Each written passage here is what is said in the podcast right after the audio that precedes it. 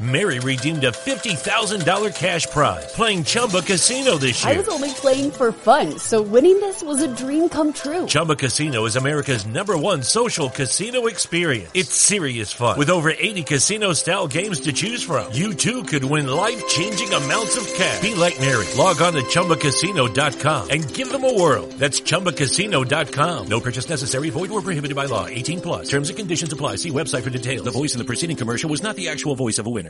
Lucky Land Casino asking people what's the weirdest place you've gotten lucky? Lucky? In line at the deli, I guess? Aha, in my dentist's office. More than once, actually. Do I have to say? Yes, you do. In the car before my kids' PTA meeting. Really? Yes. Excuse me, what's the weirdest place you've gotten lucky? I never win and tell. Well, there you have it. You can get lucky anywhere playing at LuckyLandSlots.com. Play for free right now. Are you feeling lucky? No purchase necessary. Void where prohibited by law. 18 plus. Terms and conditions apply. See website for details. It's time to score in the 402. Welcome to the Nebraska Hawks Nest. These guys are brave. They're Hawkeyes living in enemy territory. Listen, these guys are way past their prime, but they're still Hawkeyes. They're spreading the Hawkeye hype to all of Nebraska.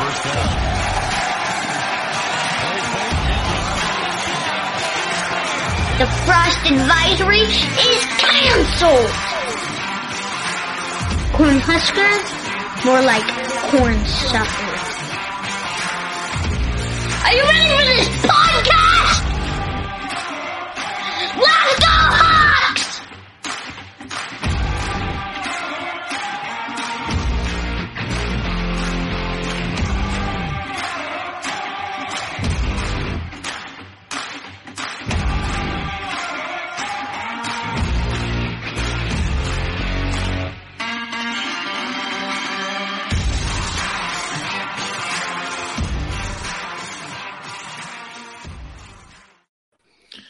All right, welcome back to the Nebraska Hawks Nest, your Hawkeye oasis located in a nasty little Nebraska desert. We're excited to be joined by former Iowa Hawkeyes basketball star Duez Henderson. Duez, how's it going, man?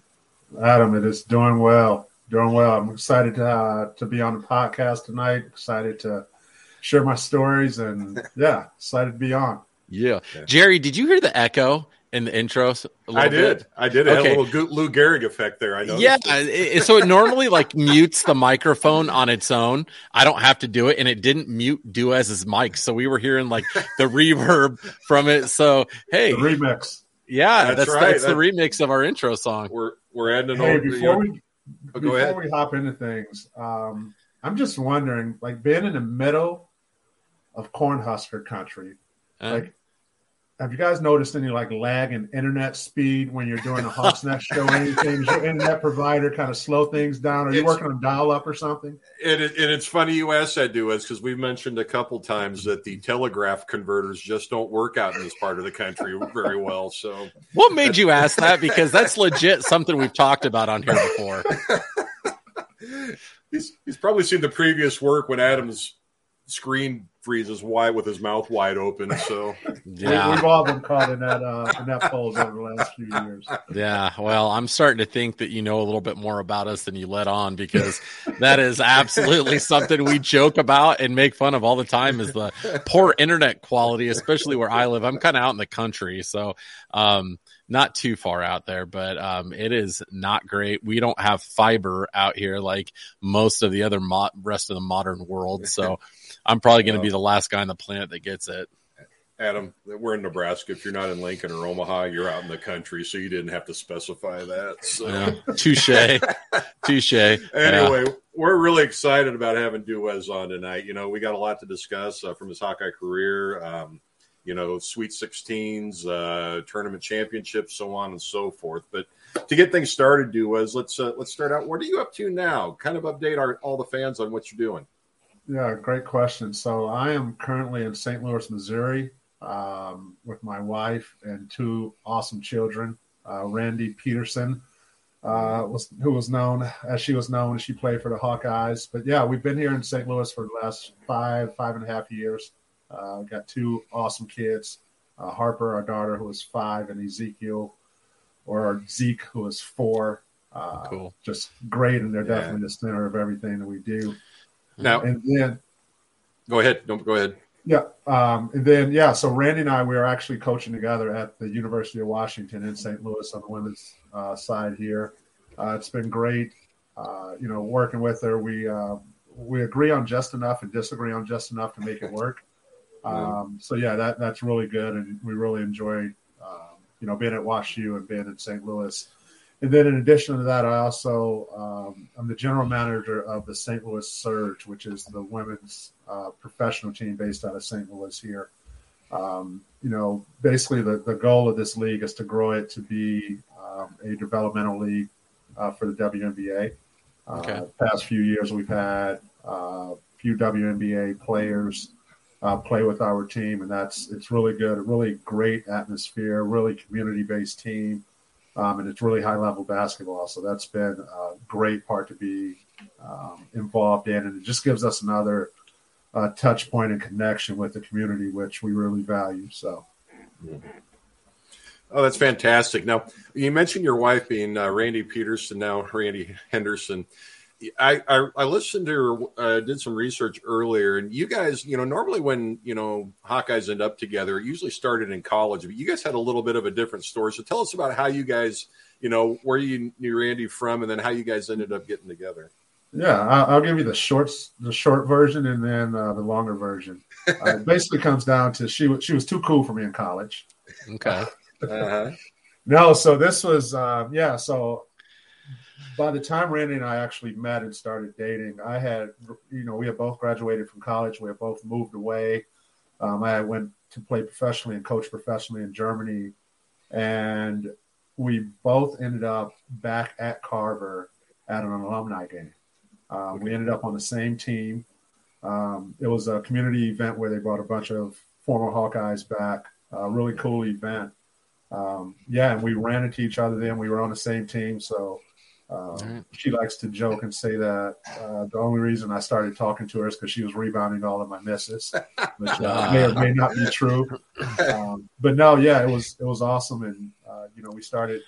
um, You know, I'm not going to say we started dating right away. It took her a while to kind of catch the drift.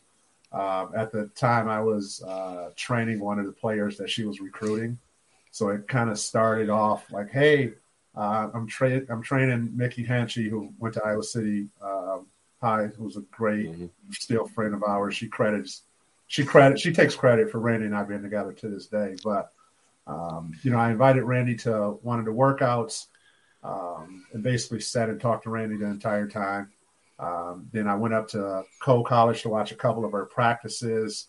Um, she thought I was just like this huge basketball nut, which I am, but she didn't understand that I was uh, more interested in the coach than watching her team practice. So, yeah, we uh, like I said, we started dating around that time. We dated for about a year. We were engaged.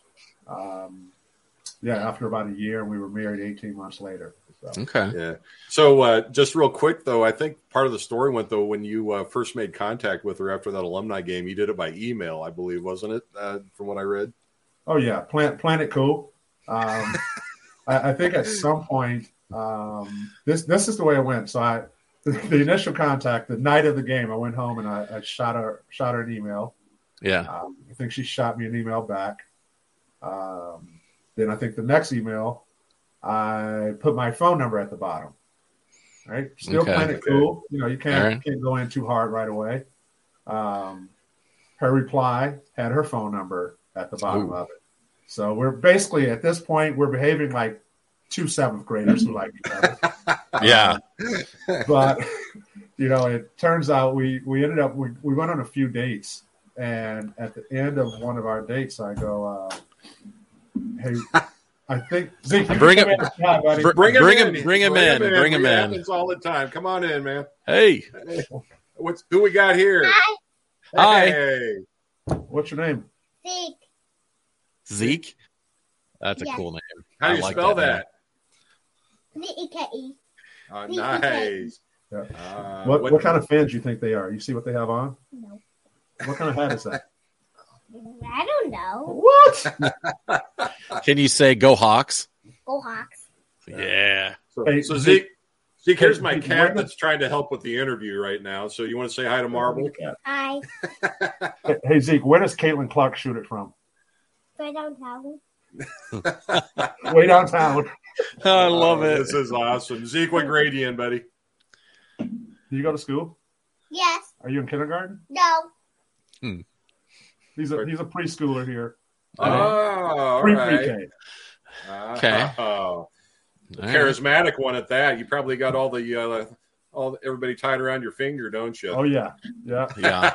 You want to go to Is- the Go Hawks? Go Hawks. Awesome, awesome. Uh, nice to meet you, young man. That was awesome.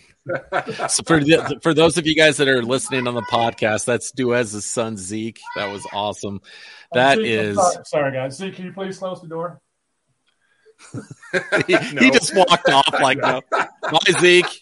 That, that was almost reminiscent of my house right there. Yeah. Yeah, that's, That's that's awesome. the way it goes. Did you say something, Dad? Anyway. See, this is a family friendly show. All right. and we Yeah. love we love stuff love like that. That's That- great. No, we would say that's honestly that was like great because that was the first kid, and I think, and then, you know that was what a what a great entrance for the kid. So we'll, we'll, that was an awesome premiere for having a kid on one of the shows. There you go. Um, But anyway, um, so going back then to us, um, you know, we're talking about your wife and how you met her, and then also you touched on the uh, GWBA. And You talked about it as you know. Tell us a little bit more about that. I mean, there's about four teams, and it's a development. And you know, how did that come about for you? How did you, you know, where it's something like that early in development? How did that come about as far as having making contact with you and becoming a general manager? Yeah, so it was very interesting when we when Randi got the job at WashU and we came um, on our visit here. It was during the summer, and there was actually a St. Louis Surge game at WashU. WashU is our home arena.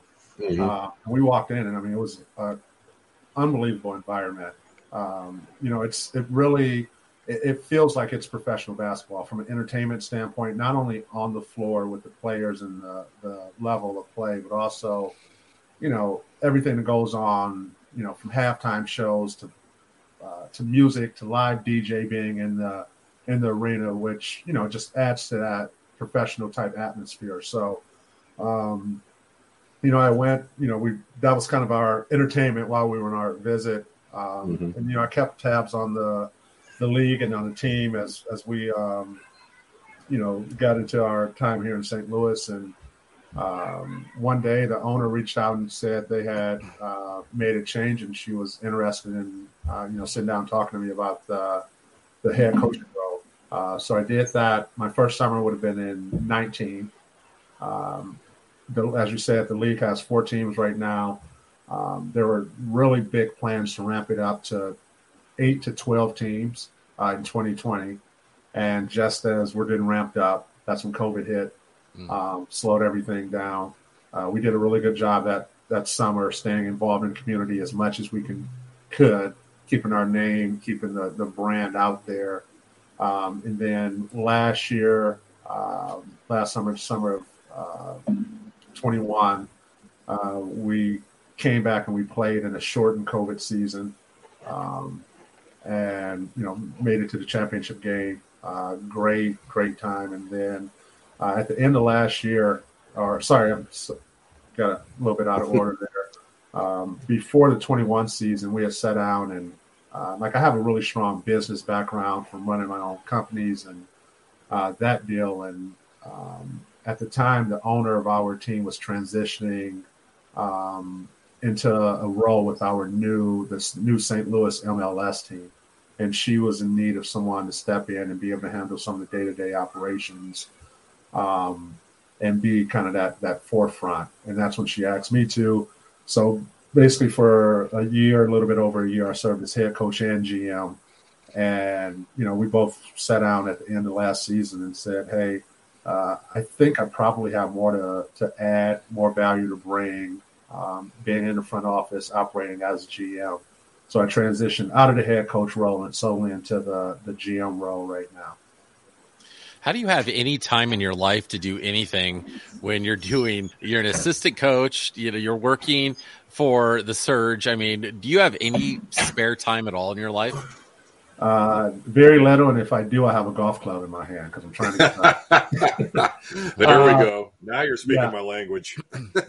now, um, Adam, it's, it's interesting you asked that, um, and this brings me, you know, to to the thought that about like how I'm able to make it all work, right? Like hands in a lot of different pieces, two young ones at home, uh, both WashU and the Surge. I'm able to implement my family in different ways. Obviously, at WashU with Randi and nice. I coaching, um, you know, the kids are around the team as much as you know anyone, you know, when possible and it makes sense. And then also uh, with the Surge, um, you know, both of them are just really family friendly atmospheres. Um, and then, uh, uh, of course, a big piece of that is is Randi being understanding and knowing how you know the basketball world works, and uh, you know it, it, just fits right. Um, it's a, a, lot of things have to align for us to be able to do the things that we do. Um, my mom actually lives with us, uh, which is a huge, huge support system. Um, you know, she's she's great. You know, it's she gets to spend more time with her grandkids. She gets to help us out, so it's a win-win. So just very blessed to have a a lot of things line up to allow us to be able to do what we do and impact the people that we, we try to impact. That's a that's a blessing right there. Having the the mom be there, that's a huge huge help. I wanted to add. We want to start back though a little bit and um, talk mm-hmm. about.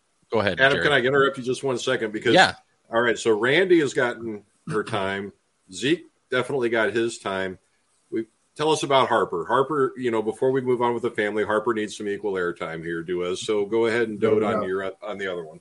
So so Harper's our our daughter. She's five. Um, and she is about a foot and a half taller than every kid in her preschool class. Uh, wow. Not only is she super tall, but she missed the cutoff day to start kindergarten uh, by about a week. So oh. she'll just start kindergarten this fall. But absolutely awesome. She is, um, yeah, she's just a really neat kid. She loves to read. She's super competitive. Um, she basically self-taught herself how to read. At first, we thought she had books memorized, and then she started reading some new uh, library books, and that just came out of nowhere, and it's just flourished. But uh, wow. she's a great big sister. Um, when Zeke is upset with with Randi and I, or he doesn't get what he wants, he uh, he says, "Where's my little mama?" Uh, Harper's his little mom, and she makes sure that uh, she takes care of him. So That's great. I'm, I'm, sure she'll stick her head in here at some point. Uh, we love it. We're making this one a family affair, so there you that's go. Uh, it's the best way. It is the best way. It makes it way more fun that way. But like like we were saying a second ago, we want to start back at the beginning, Duez, about yeah. your recruitment coming out of high school, um, how you ended up becoming a Hawkeye, and just to let you know, there's a dirty rumor on the streets that you were a Michigan fan. Now, is that true? And what what got you to Iowa? Yeah, um, the the rumor is true. Uh, oh. so we grew up uh, huge Michigan fans in our house. Um, obviously, Fab Five. Um, just, I mean, there, there's not many people who grew up in, uh, in in that era who who were not a fan of the, the Fab Five. Some people just probably say it more publicly. Uh, yeah, but um, yeah, grew up a Michigan fan. Um, once Michigan got in the picture and started recruiting me, um, I knew that's where it was going to be. Um, and Steve Fisher was was awesome. Brian Dutcher, who was an assistant, who's uh, at San Diego State now, just great dudes. Um, really was looking forward to playing with them. And then uh, basically the uh, would have been the year before my senior year. Um, that's when Steve Fisher uh, got fired. Uh, he left, and uh, Brian Ellerbe came in. Uh, at that point, I decided to to open up my recruitment again, and Coach Rich Walker at the time, who was from Inkster, Michigan originally, mm-hmm. um, he had knew a family friend of ours through kind of the basketball world, and you know he goes, "Hey, I don't know what you're thinking. Um, come and visit, right? Give it a shot. Come and look around." So um, hopped on a plane, and I would never forget. Uh, it looks a little bit different now, but I remember sitting next to my mom and dad on a plane, and pilot comes on and says, "Hey, we we've started our descent into Cedar Rapids International Airport." And I look out to the left, and I look to the right, and I go, "Where the hell are we landing?" I saw nothing but cornfields, right? You got to think right. about what the Cedar Rapids Airport looked like, you know, 20, 23 years right. ago, right? Um, so yeah, anyway, I did that, and this actually um, it brings me to a little side note here. Um, sure, you guys heard of the passing of Mac McCausland today. Yeah, yeah. Um, so Mac was he had the voice of the Hawkeye uh, newspaper uh, slash magazine, and I remember, you know, basically as soon as I walked into Carver, he was one of the first people I talked to, and you know, just absolutely awesome guy. He did a a great story that my parents still have, um, you know, folded up and everything. So uh, definitely want to just, uh, you know, send my condolences to Kent and the McCausland family. Uh, Iowa Hawkeye uh, faithfuls definitely lost a big piece of that today. So absolutely, um, yeah. But I remember um, at that, you know, it was, uh, yeah, walked in and you know he's asking me questions and you know, this and that, and did a really nice write up. So I'm very appreciative of that. So yeah. uh, came on the visit, uh, loved it. Um, yeah, basically I got back home um, on a Sunday night, and I think that Wednesday I called Coach Davis and Coach Walker and told them I wanted to be a Hawkeye. And uh, like literally, it is it is. This is going to sound cliche and it's going to sound cheesy, but it is one of the best decisions I've ever made uh, from a holistic point, from the, um, you know, obviously the basketball experience, the people experience, the connections I was able to to make. Um, ultimately, obviously, uh, if I'm a if I'm a Michigan Wolverine, I don't think I I meet Randi Peterson. Um, yeah. So you know, I'm, I'm just so thankful that that decision was made, and you know, as an 18 year old, you think you're making the best decision, uh, but to be able to look back as a 42 year old, uh, 41 year old, I'm not going to sell myself uh, too old yet. Um, but to be able to look back and say I wouldn't change a thing, uh, I can definitely do that. I can definitely say that. Yeah. And so, you know, um, to that point, um, I lost my train of thought, but I mean, you know, you come in then and Dr. Tom then, I believe yeah. your freshman year was a, uh, you know, you come into that situation then, which was then Dr. Tom's uh, lame duck year. Yeah. And I mean, was there just kind of like, was there a lot of doubt that entered in your mind after that about that decision? Or did you, uh, you know, how did that transition go for you then to, to go from what you did into the Iowa situation? Yeah, it was, it was really surreal, right? So you think about it, uh, go through the thing with Fisher leaving Michigan and then find a place that I love. And I think it was probably two months after that's when they announced that, uh, you know, Dr. Tom wasn't coming back. Um, and I thought about, um, you know what that would mean, what that would look like if I decommitted and that. Um, mm-hmm. But I, you know, I said, hey, I want this is where I want to be. Uh, this is who I thought I was going to play for. Obviously, that's going to be one year, um, and then, um, you know, we'll we'll see what happens from there. So, uh, you know, coming in, it was it was great. Like I'm again, it's things you look back on and, and realize you know the the blessing or the, the great things that came out of it right? I was able to with with Alford coming in i was able to see two totally different approaches um, of, of, different coaches and um, you know it, it, was a blessing right? Because it's helped me in my training the way i train players it's helped me in the way i coach as a player or sorry i coach as a coach now. So definitely um, not the way you draw it up but you know again it's you know life is what you what you make of the situation that that's handed to you. You put your head down, you do everything you possibly can to make the situation as best as possible. Um, and with that said, there was there were some tough times there, right? I'll I haven't you know I don't know how many people know this, but I think it was probably six or seven games into my sophomore year. Um, I went in offered uh, office and told him I was I was transferring. I was done. Uh, really? Yeah, I did. Um, I didn't know that. Yeah, not not a lot of people do. Um, it's not a, a secret, but uh, you know, it just it doesn't come up a ton. But it was a situation where you know I, I didn't think I was playing as much as I should have. I didn't think I had the role that I should have, and um, you know, he set me down. I mean, he listened to me. I had, uh, you know, I had just about made my mind up.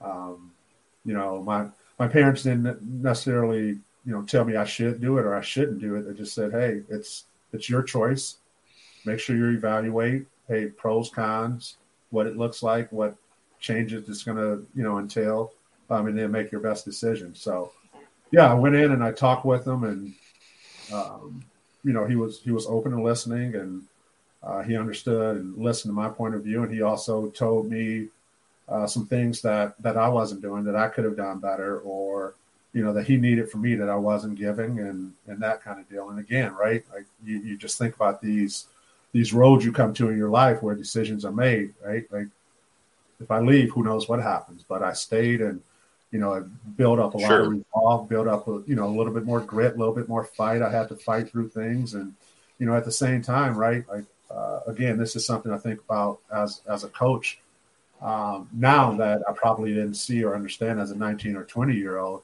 Um, you know, he was 32, 33 years old, coming from you know Southwest Missouri State.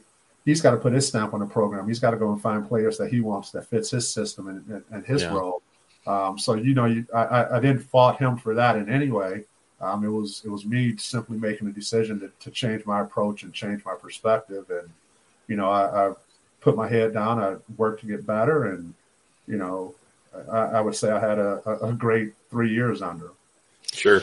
So, Duez you know, on that note, real quick. I'm sorry, Adam, I interrupted you, but um, that's right we just recently interviewed Gerry Wright, Sir Jam a lot. He played yep. for Iowa. Um, you know, he started under Raveling and then he was under Tom. And he told the story about how BJ Armstrong actually was had been talking strongly about transferring because yep. under George Raveling, he didn't feel like he was getting the playing time that he should. But George yep. had a had a process that you had to follow, and the uh, the uh, older guys played more than the younger guys type thing. Mm-hmm. But once Dr. Tom got there, he was a player's coach, and you play your style, and it was a different feeling that kept BJ. Was that kind of something similar to you? Then was it Dr. Tom's style, and then when Steve came in, it was a different style, and it it just it was hard to understand, or, or you know, I guess does that enter into it as far as Dr. Tom being a player, player own style type coach? Yeah, um, I wouldn't say as much. I mean, they had contrasting styles, um, but I think it more or less came down to, um, you know, again, he his job was to recruit the players that that he wanted, and um, you know, it's it's tough when you're kind of you know you, are there from before, right? Like it, it's just different, mm-hmm. um, and again, how much of that is perceived versus reality?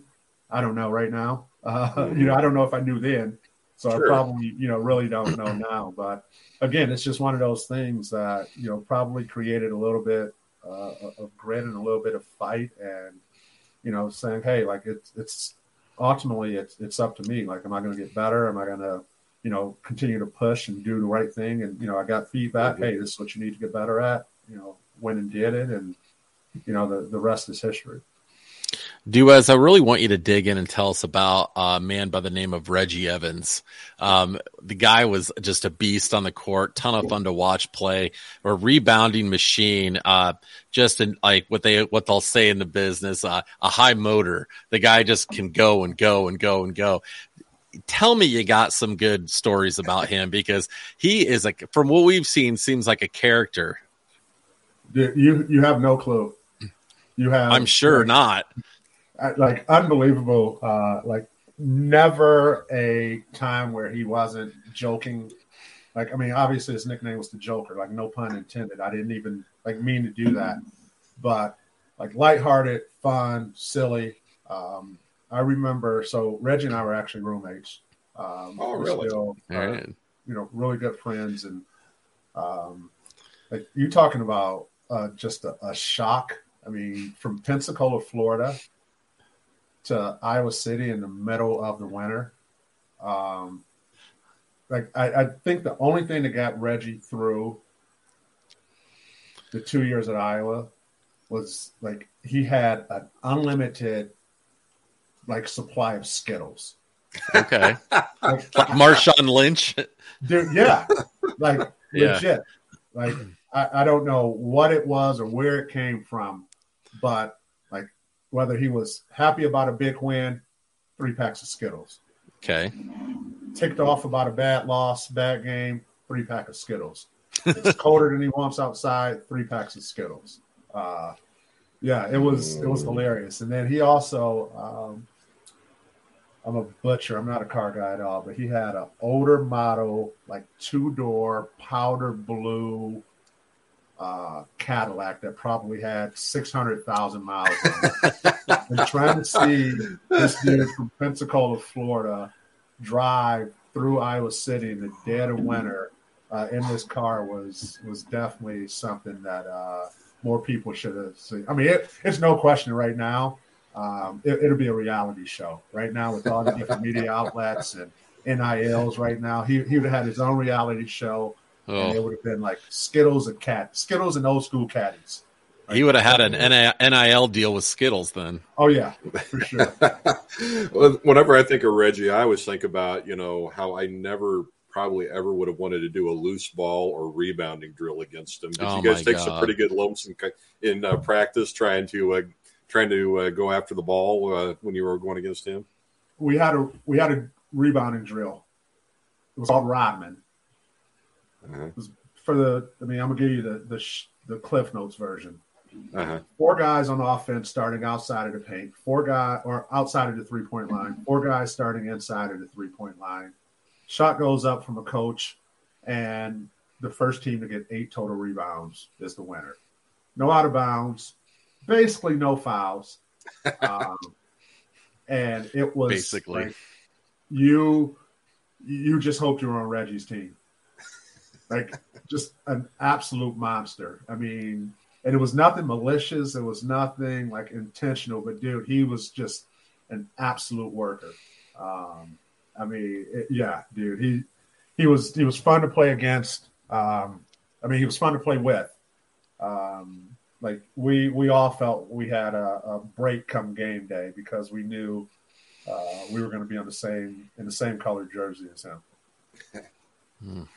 Oh. Any ridiculous stories from him? Like anything you look back on and you're like, man, like I can't believe he did that or that that happened because I'm sorry. There's certain people out in the world that you you, you know interact with and you see and you're like, okay, that guy's gotta mm-hmm. Have some great stories, and he's one of them. He just, again, yeah. like I don't know if it's the Skittles connection, kind of like Marshawn Lynch. He's like such an interesting guy. I could listen to him talk all day. The, yeah, you know, you the same know with, yeah, exactly. And I feel like Reggie's kind of like that too, where it's just he's such an interesting dude. He's so unique. He had to have had some tor- like type of shenanigan or some awesome story back from when you guys were in your playing days. Mary redeemed a $50,000 cash prize playing Chumba Casino this year. I was only playing for fun, so winning this was a dream come true. Chumba Casino is America's number one social casino experience. It's serious fun. With over 80 casino style games to choose from, you too could win life changing amounts of cash. Be like Mary. Log on to ChumbaCasino.com and give them a whirl. That's ChumbaCasino.com. No purchase necessary. Void where prohibited by law. 18 plus. Terms and conditions apply. See website for details. The voice in the preceding commercial was not the actual voice of a winner. Come one, shop all at the JCPenney Friends and Family Sale. Through Wednesday, use your 30% off coupon inside the JCP app and shine on with up to 60% off diamond solitaires and studs. Plus, get carried away with up to 70% off luggage from Samsonite, American Tourister, Skyway, and more. Anyone shops, everyone saves. We got your holiday. JCPenney. Offers valid on select items through 12-7. Offers reflect after coupon savings. Exclusions apply. See store or jcp.com for details. It's hard getting put on the spot like that. I know. um, and, and, then trying to think if you can actually tell it on air. Or... Yeah. oh yeah, definitely. we're trying to see how much we can censor this uh, and still get the the point of it across. Um, Keep it well, PG thirteen. Yeah. Well, one story. Um, we're playing at Michigan. This would have been my our junior year. We're playing at Michigan. Um, I remember walking into Crisler Arena and Reggie like walking up to me with this serious look on his face, which he's like never serious. And he goes, mm-hmm. Hey, you got an extra pair of shoes? I go, What? I go, No. I go, How did you leave them at the hotel? He goes, I didn't leave them at the hotel. I said, Well, where are they? Goes, dude, I think they're in my locker room or my locker in the locker room. So I was like, what? like we got here like the night before and we're walking in a shoot around and you're telling me right now you don't have any shoes. So I remember, I don't know what uh, how it all like worked out, but I remember he went up to one of our managers and started talking to one of our managers. You just see our manager start sprinting out. Like seven minutes later, he comes back in. He's got a or, big orange Nike shoebox. He had somehow went and finagled the Michigan team into giving Reggie Oh, a pair of shoes. really? There's no way in hell I would have done that. Like Yeah. Barefoot before I do Yeah. that. Well, it's not like you can go to this like go to Foot Locker and buy that size of shoe. Probably they're not just sitting on the shelf. Exactly. Right. Like, how do you forget your shoes? I bet you we had 15 bags of Skittles, but no shoes. And then, and then for the other team to do it when it's for your start, one of your, you know, Yeah, your, like, your no way. It wouldn't happen to me. I would give anything to interview that guy. I I would love that. It'd be so much fun. Yeah, I'll have, I'll have to hook you guys up and, and see what his schedule is, man. He is he is a riot. I am uh like you're gonna like feel like you didn't get your money's worth of me once you get him. Oh no, Oh, we're having a great time, man. Don't don't worry, we still got more of this to go. What's here, he? but- as not to talk too much about Reggie, but what's he doing now? Yeah, so he's he's still in Florida. Um, I mean, he's working out like crazy. I um, I texted him maybe uh, three or four weeks ago. Uh, it's like, dude, you're uh, you look like you're getting ready for a ten day. You know, because you know this is especially you know a month ago in the NBA where uh, rosters were running short Yeah, uh, due to COVID and they were signing guys. He's like, you know, I'm just trying to be ready. But uh, he has some some awesome kids. His kids are uh, his oldest daughter is actually going to UCF, University of Central Florida, play football or play football, play basketball there. I want to say she was like top 50 in the country. wow. Um, so I mean, she's a legit player. Uh, he has a couple more that plays volleyball, and then he has a, a younger son, RJ Reggie Jr. That uh, he's going to be a hooper, like legit. Um, probably, like yeah, he, he's going to be a hooper. So yeah, he's still down in Florida, and then he does. Uh, you know, he plays in the Big Three, uh, Okay. the three on three league during the summer. Uh, you know, Ice Cubes league. He's still, you know, just a, a, a monster in that, and he, he's doing well, man. That's been pretty successful. It has. It has. Uh, yeah, it's been fun to watch, and you know, again, just a, a different way to keep tabs on guys, and you know, it's still competitive and and everything. So Yeah. So, do as you know, take us back in then, um, kind of switching gears back into your Iowa career here. Take us back into the locker room your freshman year. It wasn't just Dr. Tom's um, lame duck season, but you were in there with the Jess Settles, who I think was in his 55th year of eligibility, and uh, you know, a Dean Oliver who was a sophomore but a very mature sophomore. And I mean, you know, as you come in as a freshman, like what were your experiences like as a freshman? You know, your, your first impressions, maybe your welcome to the Big Ten moment, and just kind of what that locker room was like with those guys under the circumstances. What is it you remember most about that season? yeah, um, it's a really great question, and what I'm going to bring back a name that a lot of people forget about or don't realize that was on that same team, Sam Okey. Oh Mhm. yeah. Oh yeah.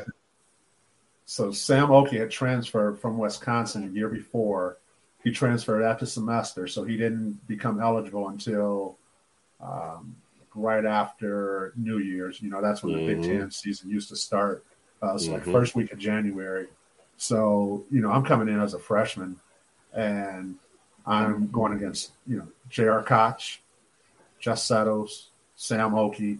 Like I, I got a lot of welcome to the Big Ten elbows and hard back screen set and and all of that deal. But what I remember, you know, most is the maturity that those guys had, um, and a lot of that was bestowed on them by um, by Coach Davis. Right? He was.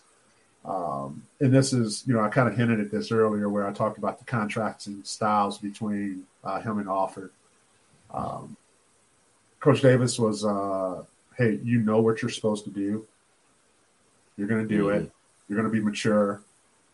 And like that's going to be it. I'm not going to track you down to get extra shots up. I'm not going to track you down to get extra workouts in. Uh, that piece. And being able to come in, you know, with that group of seniors that year, which was, you know, Jason Bauer, uh, J.R. Koch, Kent McCausland, Settles, Okey, like all those guys. So it was just like a, a really mature place, um, but still like super helpful and, you know, all of that, but just like super competitive. Um, you know, I remember like my freshman year, um, you know, like doing practices, like there's no like, like there's no rotation in practice. There's no assistant coach making sure that you get the reps in. Um, and I just remember like my first week of practice, um, like trying to sub in multiple times. I was like, JR, I got you. He's like, no. Jess, I got you. Come. No. And then like, you just eventually like you can figure it out. I, I stood here for 45 minutes. If I don't say yes, I'm not going to practice today. Yeah. Right? Um, and you know, just that. And it wasn't anything malicious. It was like, hey, dude, this is like my senior year. Like you'll get the reps when you need to, or whatever, right? Um, so I just remember there been a, a ton of, of maturity, uh, you know, around you know the locker room, and it was it was great. And it was it was good to be able to learn, you know, from those guys. Because you know, you look at the next year, we were super young. Yeah. Um, and also, speaking of Jess, uh, you, you say 55th year jokingly. Jess's freshman year, I was in eighth grade. oh wow! And, and and for any youngins in the audience, this was pre-COVID, so yeah, exactly. there was no extra No COVID COVID year, but So a lot of people don't realize we had three six-year seniors in the Big Ten that year. It was um, Evan Eschmeyer from North Oh. uh, Northwestern, the Big Seven. remember him. oh yeah, and then uh, Pete Lisicki from Penn State. yep, remember We that had name too. Three six-year seniors. Uh, yeah, You so Duez you brought up a name I want to follow up with, and you brought up Sam Okey, and it's kind of it.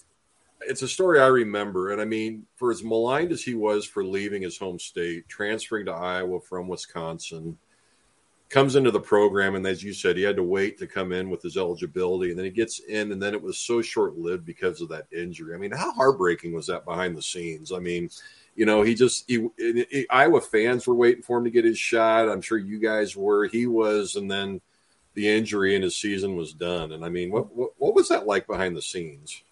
Yeah. It was. It was one of those things. It was like a, a big letdown, right? Like you you wait all this time. You know, you start practicing in October, preseason. You know, non-conference games. You're getting close, and I want to say it was three games Hmm. that he played in.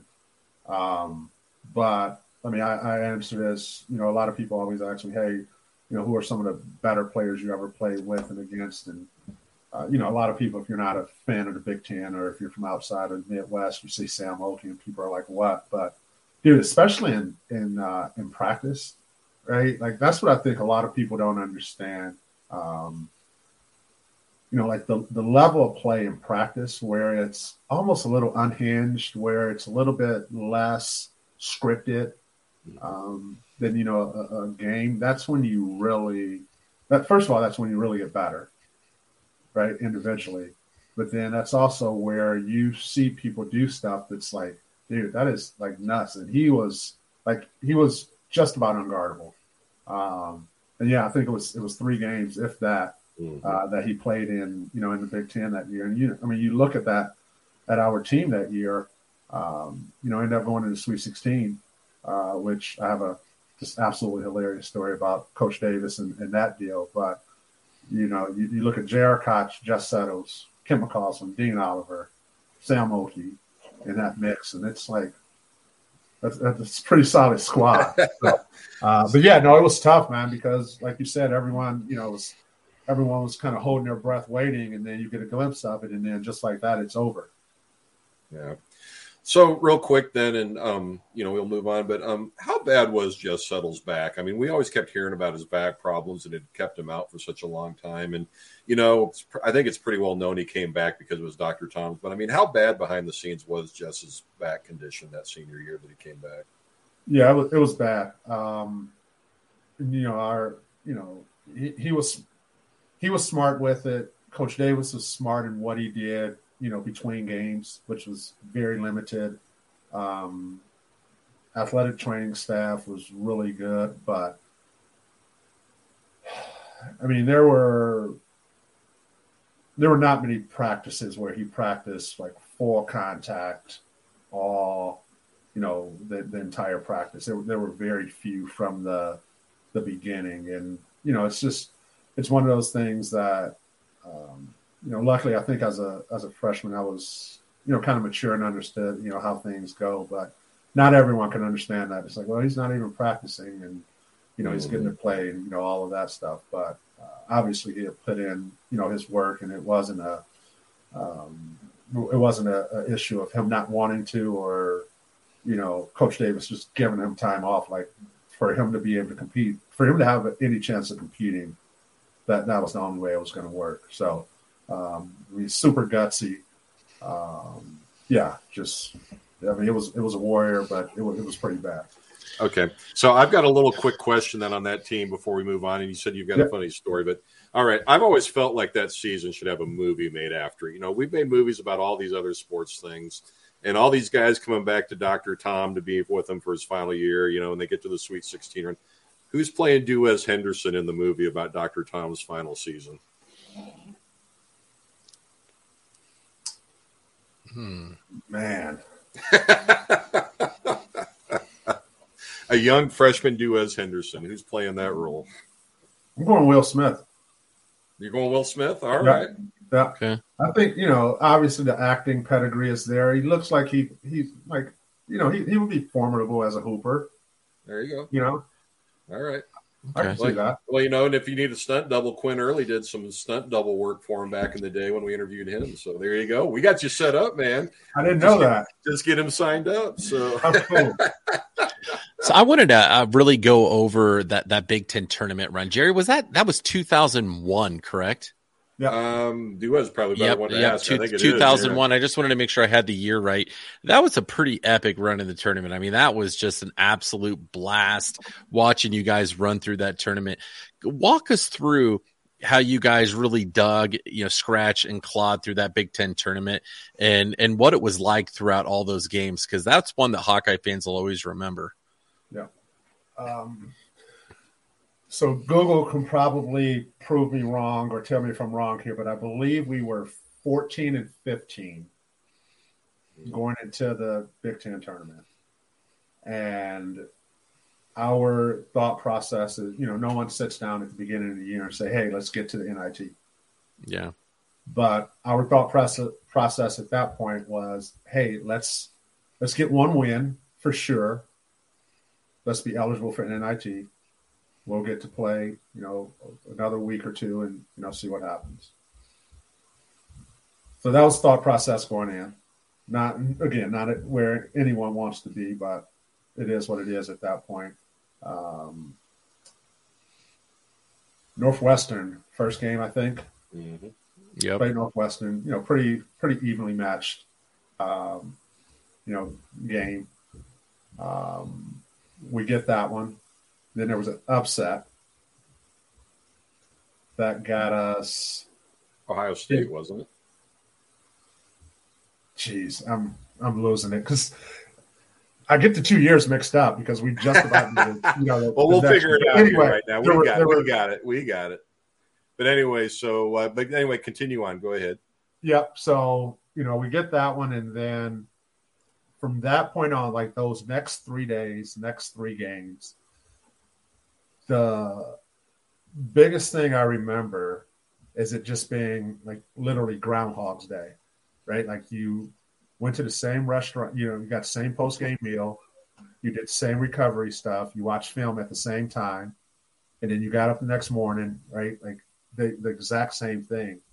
And um, yeah, just an unbelievable like run, right? You you look at yeah. it like I don't know if we hadn't won four games in a row probably since November of that year, and to be able to do it with our backs against the wall, um, Mary redeemed a $50,000 cash prize playing Chumba Casino this year. I was only playing for fun, so winning this was a dream come true. Chumba Casino is America's number one social casino experience. It's serious fun. With over 80 casino style games to choose from, you too could win life changing amounts of cash. Be like Mary. Log on to ChumbaCasino.com and give them a whirl. That's ChumbaCasino.com. No purchase necessary. Void where prohibited by law. 18 plus. Terms and conditions apply. See website for details. The voice in the preceding commercial was not the actual voice of a winner. Yeah, just just uh, unbelievable run.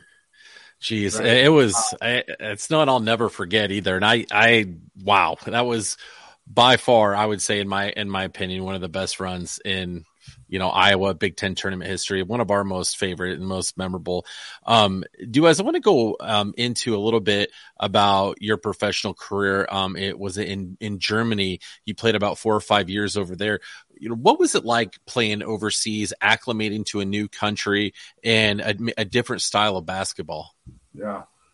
Um, my welcome to European basketball, my um, original contract that I signed was with the team in Belgium and I go and I'm like, I'm probably three days into the country, um, and we have you know an exhibition game. Probably one of the worst halves of basketball I ever played. And then I notice that every time I catch the ball, I hear their coaches, their bench, the opposing team bench coaches yelling like the same thing over and over again. I don't know what it is, but I can tell like it's the same thing. So going to the locker room, you know, sitting in the locker room at halftime and I'm talking to my teammates. I'm like, what the hell are they saying? He goes, uh, nothing. Don't worry about it. I go, no, like, what are they saying? He goes, let the Americans shoot. Let the Americans shoot. no. so that was my uh, kind of welcome to European. It was it was not a, a, a great showing, but uh, luckily my my career uh, it, it, it, went up from there. I don't know if it could have went much further down, but um, really a, a, great experience. Uh, right, I, I divided up into two pieces. The basketball part of it, I got paid to do something that I love.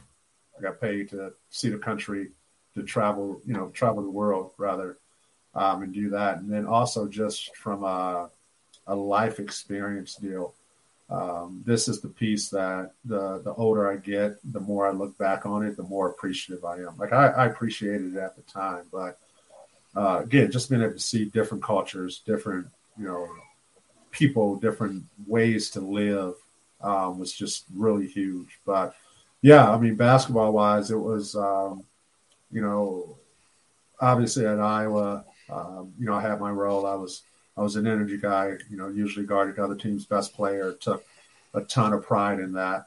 Um, you know, and if you look at it, uh, you know, I basically played with four guys who played some, at least sometime in the NBA. I mean, you just you do the math, you do the, you start looking at the numbers. There's just not a lot of shots and opportunities offensively. Uh, but you know, I think one of the things I'm most proud of is um, I just continue to get better after I left Iowa. And I was probably playing my best basketball at, you know, 25, 26, 27 years old, uh, okay. where offensive role got to expand a little bit, um, be counted upon in a, a different way than I was accustomed to. So, um, yeah, just absolutely great experience. And, um, you know, the, as big as the basketball world is, once you get to Europe, it gets so small. I mean, you'll you know, if you were, you know, lucky enough to be near a bigger city, um, and you go to, you know, you go to TGI Fridays in the middle of Dusseldorf, Germany, and you see three Americans that you played against in college or, you know, whatever. So, uh, yeah, I mean, absolutely nothing, um, you know, nothing, no, no regrets about it at all. Um, great experience. I mean, I, I'm a huge advocate. I, I talk to players all the time, or not all the time, but you know, fairly frequently that may have opportunities to play and they don't know if they want to because it may not be the money or the location that they want. And it's like, dude, go and do it for two years. Like nothing, like you yeah. will lose absolutely nothing. It is a, a, great experience and the, the life experience part of it down the road is, is where it's really at that you'll really be appreciative of. Okay. Was I, I apologize. I had some technical difficulties there. Um, No, I, want to, I want to step right back just a little bit into that Big Ten tournament run um, that you guys had. We were, you were talking about, and number one, you were the first team to win four games in four days and win the tournament, if I remember correctly, weren't you? Yes. Yep. Okay. Definitely were. And and to your point, we uh, what I remember about that, and maybe this is more of a personal question for me, and nobody else really thinks about this, but you did have Ohio State in the second round, and the reason I remember that is because you guys had a, I would call like a horrible first half against Ohio State, Yeah. and you came out at halftime and just set the world on fire. And then, like you said, Penn State was the next game, and then Yeah. Indiana for the championship. Right. Penn State, I think, had the Crispins maybe at the time. I can't remember, but They did. I guess what happened at halftime of that Ohio State game because you guys came out and it, it was kind of like you know the Washington Generals got replaced with the Harlem Globetrotters, and I mean you guys and it was like no looking back from then on the tournament. Did something happen? Did you guys get like multiple you know feedings of Cheerios? I mean, what happened there? The Wheaties, Cheerios. Cheerios, Wheaties. I don't know. I'm, the hell made you think of I'm trying to come up Cheerios? with- I.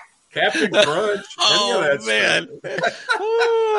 You're not I gonna be meant- eating Captain Crunch. He's gonna have a diabetic coma at halftime.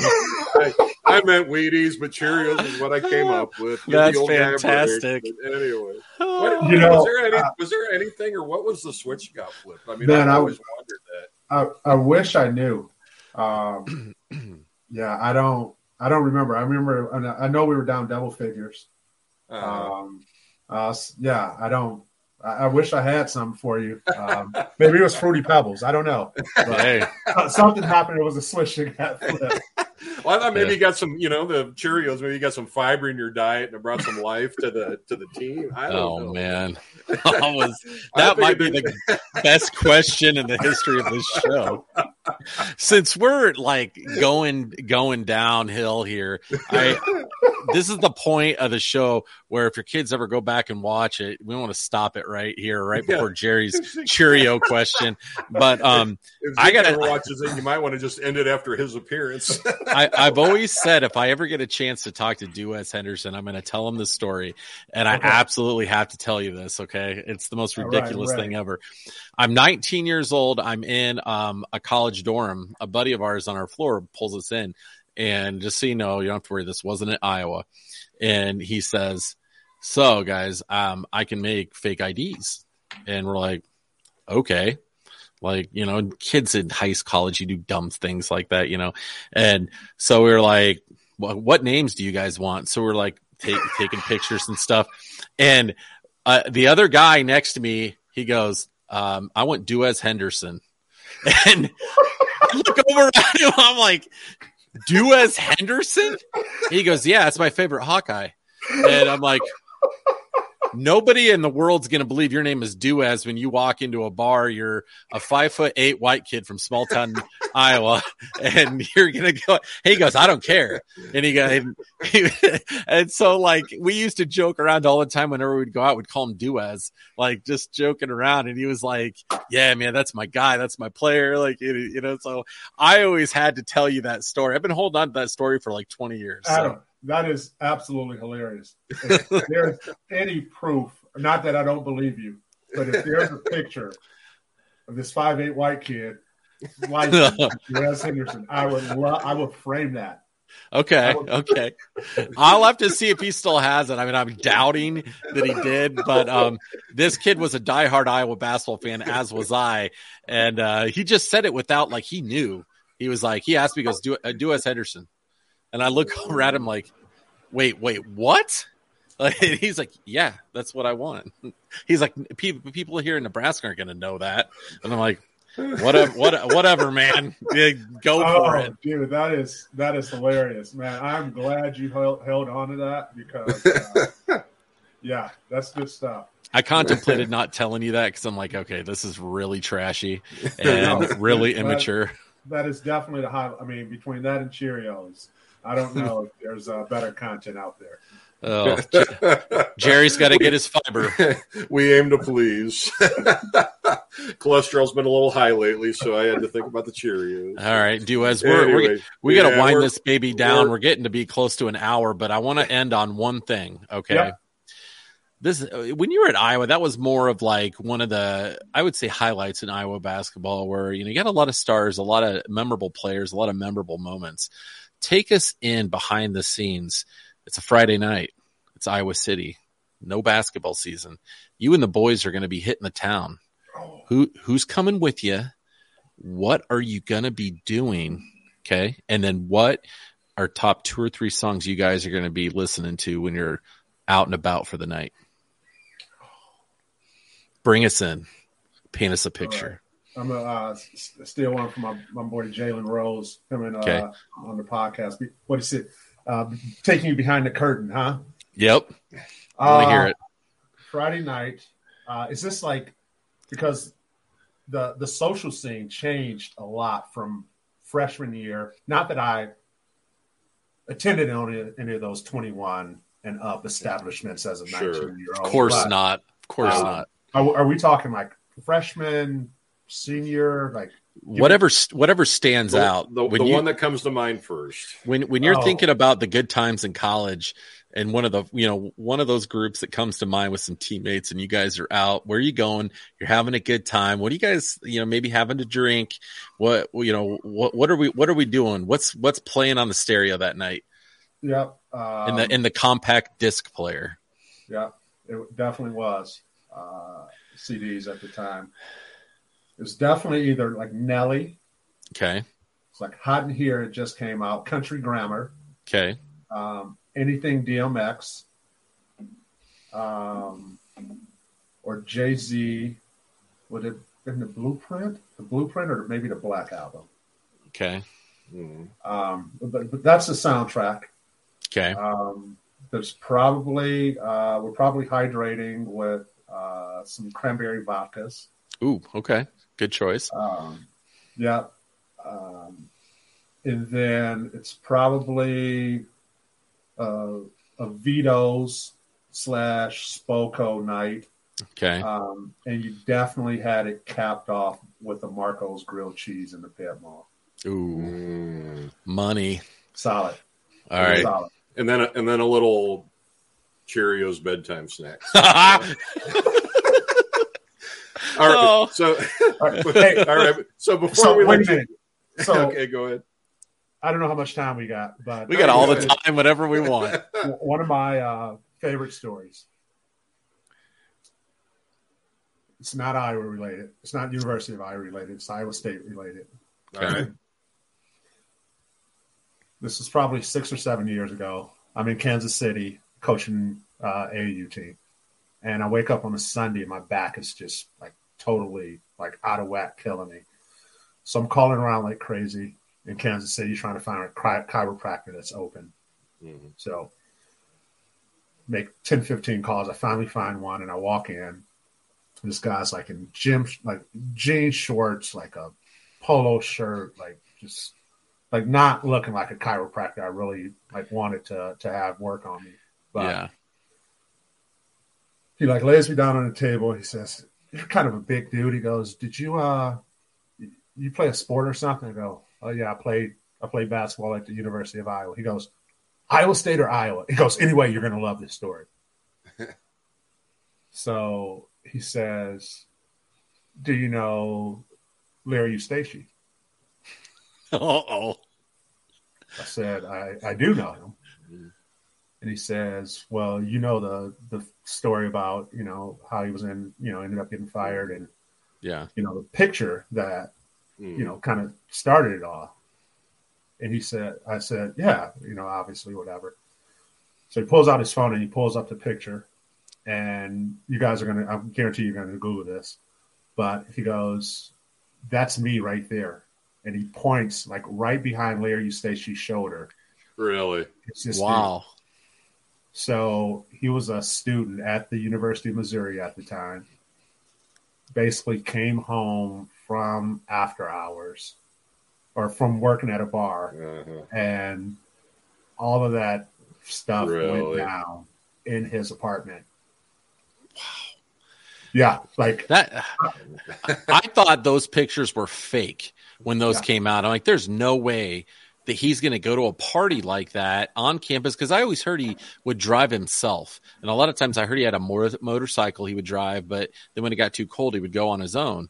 And I, we, those pictures came out. I'm like, those are doctored. There's no way. He even had his little mock turtleneck on and everything. I did not think that was real.